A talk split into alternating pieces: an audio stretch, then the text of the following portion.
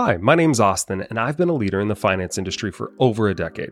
I've led seven figure projects, launched multiple departments, and helped organizations scale profitably. But there's something you should know about me I'm an introvert. That means I hate small talk, I don't like big groups of people, and I usually work better alone. But despite being an introvert, I've managed to carve out a highly successful career all by leaning into what makes me unique. On the Introvert Leader podcast, I focus on sharing my real life, time tested strategies to help you navigate your career in life. Every episode is focused on helping you become the best version of yourself. So, do you want to learn how to masterfully ask for a raise?